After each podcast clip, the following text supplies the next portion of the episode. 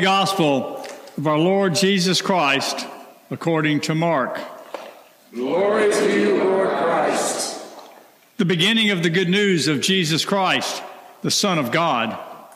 As it is written in the prophet Isaiah See, I am sending my messenger ahead of you, who will prepare your way. The voice of one crying out in the wilderness Prepare the way of the Lord, make his path straight. John the Baptizer appeared in the wilderness, proclaiming a baptism of repentance for the forgiveness of sins. And the people from the whole Judean countryside and all the people of Jerusalem were going out to him and were baptized by him in the river Jordan, confessing their sins.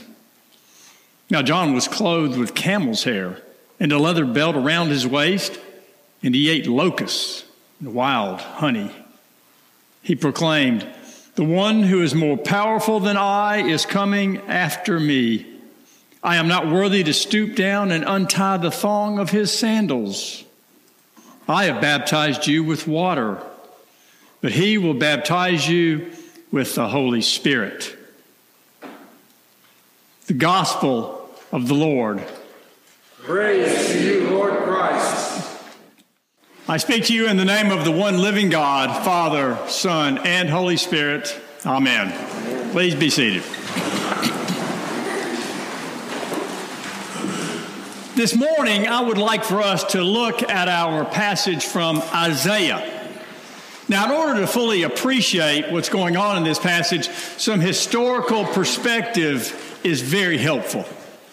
You see, biblical scholars divide the book of Isaiah into three parts. They carefully and imaginatively named these three parts first Isaiah, second Isaiah, and third Isaiah. First Isaiah is chapters 1 through 39, and it's all about the prophet Isaiah who began his ministry in 738 BC. Now, this was a time when the first, time, first prophet Isaiah was, was, was practicing. This was a time when Israel was under the thumb of the uh, Assyrian Empire. They were being ruled by the Assyrians. Our passage comes from 2nd Isaiah, which is chapters 40 to uh, 54 and 55 to the end is 3rd Isaiah. Now, to get to where we are today, you fast forward 200 years. This all takes place in 537 BC. And this was an incredibly important moment in the history of the Jewish people. You see, 60 years before this time, 60 years before 537, King Nebuchadnezzar of Babylon had invaded, sacked, and, and overturned Jerusalem.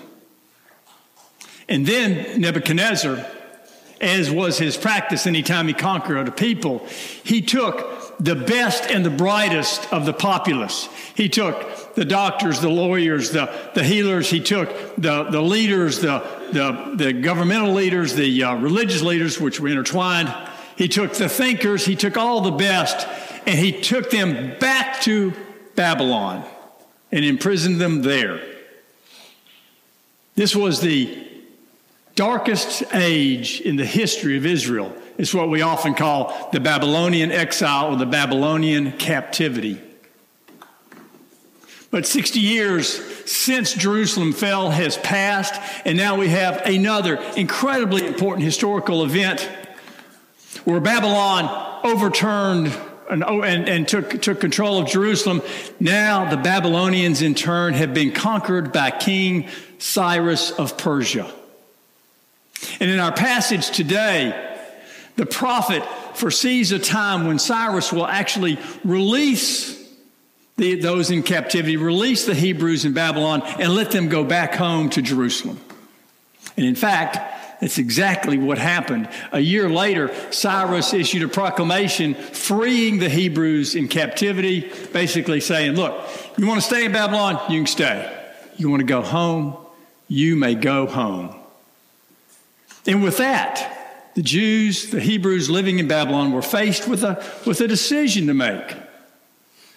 Do I stay here or do I go to Jerusalem? Now, we're going to come back to that decision in just a minute, so hold all that in mind, and let's turn to what we read this morning. The opening line of today's reading is Comfort, O comfort my people. Now, I'm guessing that sounds familiar to a number of you. Those of you who were here were in this space last Sunday afternoon and heard our magnificent performance. Thank you, Debbie, and thank you, choir, of the Messiah. Because the opening words of the Messiah are the opening words of 2nd Isaiah. Comfort, O comfort my people.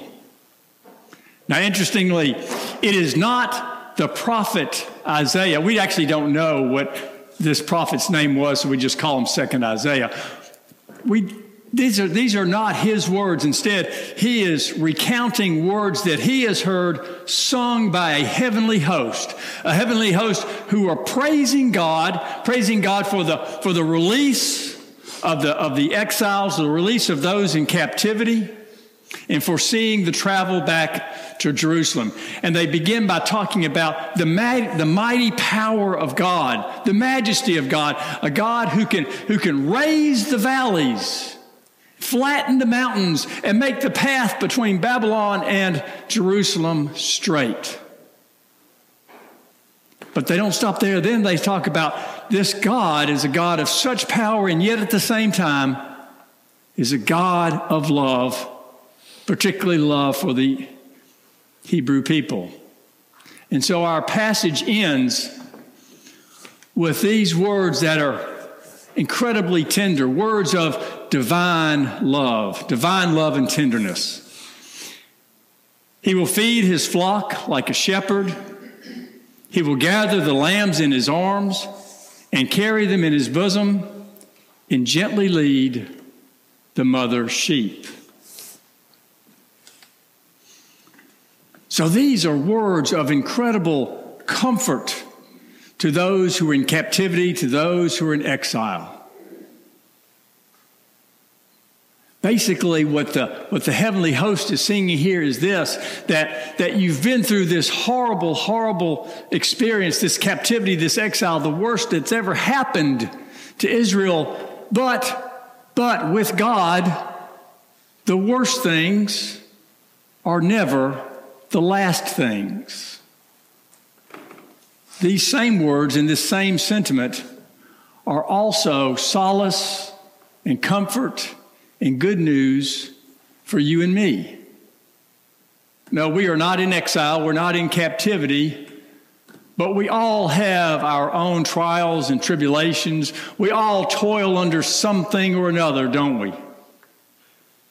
for all of us in this room, frankly, for collectively, for our nation as a whole, right now, we are toiling under the reality that our nation is embroiled to one extent or another in not one, but two wars.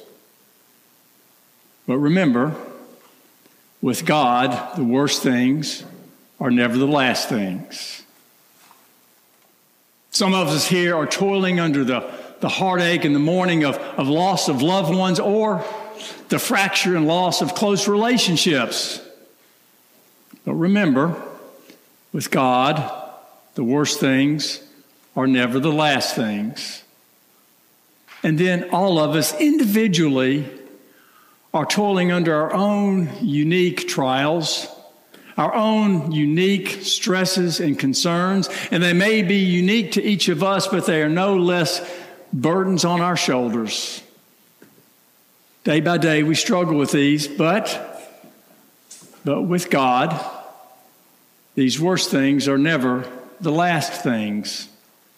So, this is comforting. This is good news, right? Of course it is. But, there is a but. You see, while, while the worst things are never the last things, God doesn't snap the holy fingers and make everything okay. Let's go back to our captive Israelites. The worst thing is gone, the captivity is gone, but they have to get from Babylon to Jerusalem. A trek of 600 miles. That's 600 miles on foot. And it's not a trek on a, on a nice paved road with, uh, with rest stops every 50 or 60 miles. It's a trek through wilderness. And remember, our concept of wilderness doesn't quite do justice. It's not a national park where there are rangers floating around willing to help out. It's not a wilderness preserve set aside, but where help is always at reach with a cell phone call. There is no help on this trek. And it's, it's a path that goes over and around huge mountains, down huge valleys, across rivers, through wooded areas, and through desert. It is 600 miles of difficulty, 600 miles of danger. And so this was the decision facing these Hebrews in Babylon. Do I take that path or do I stay here? And remember, remember, it's been 60 years. Virtually, if not everyone who was in Babylon at that time, had been born in Babylon. This was the life that was familiar to him. It was a harsh life. It was a life in captivity. It was an unfulfilling life, but at least it was what was familiar. On the other hand, to leave means taking a path through the wilderness and not knowing how it would go. History reveals to us that the vast majority of the Jews in Babylon elected to stay. They elected to stay in those conditions that were harsh, that were unfulfilling, but they elected to stay with what was familiar. A few had the courage to get on that path, to make that 600 mile trek and they eventually got back to Jerusalem and were able to rebuild that city. But you see, this story, this story means something to you and to me because what it represents is the reality that to get from where we are to a better place always, always requires going through a wilderness of sorts. We all know a few people, a few people who have lives that are full of purpose, lives that are full of joy. And if you if you talk to these people and you dig not too deep under the surface, you find that these are people who have determined what plan God has put before them, what path God has put before them, and have done what's necessary to align their actions and their lives to be on that path. But for most of us, most of us, we just stick with what's familiar. And we work to just get from day to day. We trundle through life, imagining, hoping for a life that's purposeful, that's full of joy, often envisioning such a life, a life that is feeding to our soul. But here's the problem the problem is to get from where we are, from what's familiar, to where we'd like to be, we got to go through that wilderness.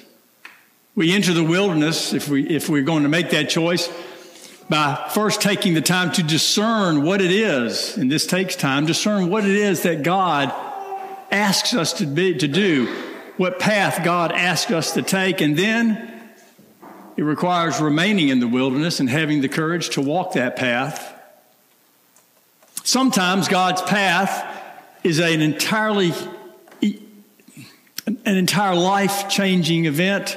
Sometimes it's a smaller cha- change of path, but always it involves embarking on a path where you don't know the final destination. And it always involves leaving to some extent or another behind what is familiar. Now, I've been often accused of talking about what I, about saying things I don't know anything about. And I get that, it's probably true. But I know something about this. 10 years ago, almost to the day, 10 years ago, Darla and I were living a life where we had, we had been in the practice of law for 33 years. 33 years in one city in Birmingham, 33 years with our children and friends. And on that particular day, it was a Sunday, I was dressed in a robe just like this, an alb, because I was a lay Eucharistic minister that day. I was walking down the back hall, going from the vestment room to the, to the nave. I was walking with the deacon, a friend of mine. His name is Mark. As we're walking down this hall, Mark stops about halfway. To this day, I can tell you exactly where he was. So I stopped and he looks up at me. He said, Randy, have you ever thought about ordained ministry? I think it would suit you. Didn't know it at that moment, but at that moment, the path began to shift. I talked to Darla about it. We prayed about it. And we decided let's enter that wilderness. We didn't call it that at the time, but we found that it was. Enter that wilderness of discernment, which involved over a year of working with the bishop and priest and other mentors to discern whether God was in fact calling us to ordained ministry.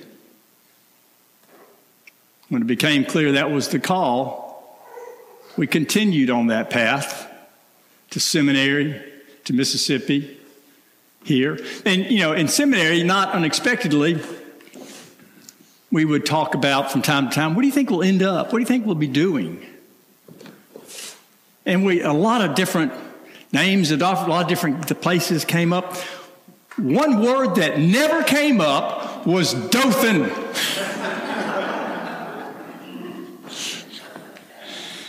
it was a long trek. And there were mountains and there were valleys. There was wondering, and there were times when we, well, for most of the time, we didn't know where we'd end up, but we ended up here in Dothan. And now we find that this is the place that we were led. It is a place of great joy for us. It's a place where we feel spiritually nourished. The place that God had in mind for us. And yes, we left behind much, we left behind most of what was familiar. But we got from a place that, quite frankly, wasn't too bad to a place that is much better.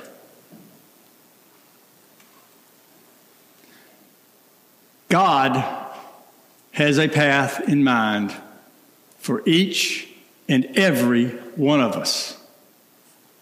And by the way, those paths stack on top of each other. So we're all, God is calling us all to be continuously in this realm of discerning where God is calling us. God has a path for each of us. And the question we need to ask ourselves is are, willing, are we willing to enter the wilderness to follow that path? I can almost guarantee you it won't be a path to ordination. Okay? It's not going to be that big. I can almost guarantee you that. But it might. But it will be a path to a better place, but and at the same time it will be a path with the insight, the end all, not always known, and will mean leaving behind to some extent things that are familiar but we are called to remember what the vast majority of those Hebrews in Babylon forgot. They forgot those words I quoted a moment ago that the heavenly host is saying that if we follow the path that God puts in front of us, God will be, God will be our shepherd. Now, here we are, mid December which means it's the Christmas season, right? That's what everybody says. It's the Christmas season. And many people, if not most people, think that Advent and Christmas season are synonymous. They are not. The Christmas season is for the stores, the restaurants, it's for TV, it's for movies, it's for office parties and other gatherings. It's for that world out there. Now, don't get me wrong, it's great. I participate in it and I love it. But it is not Advent. For us in the church, we are called to live in this tension between having the Christmas season as a part of us and the season of Advent. Advent is a time designed to prepare, to prepare for the arrival of our Lord, to prepare for the nativity of our Lord. And so it is a time of penitence. It is a time of reflection. It is a time of prayer. And I can think of no better time to speak to God and ask God to help discern what is the path for me. What is your path for me, God?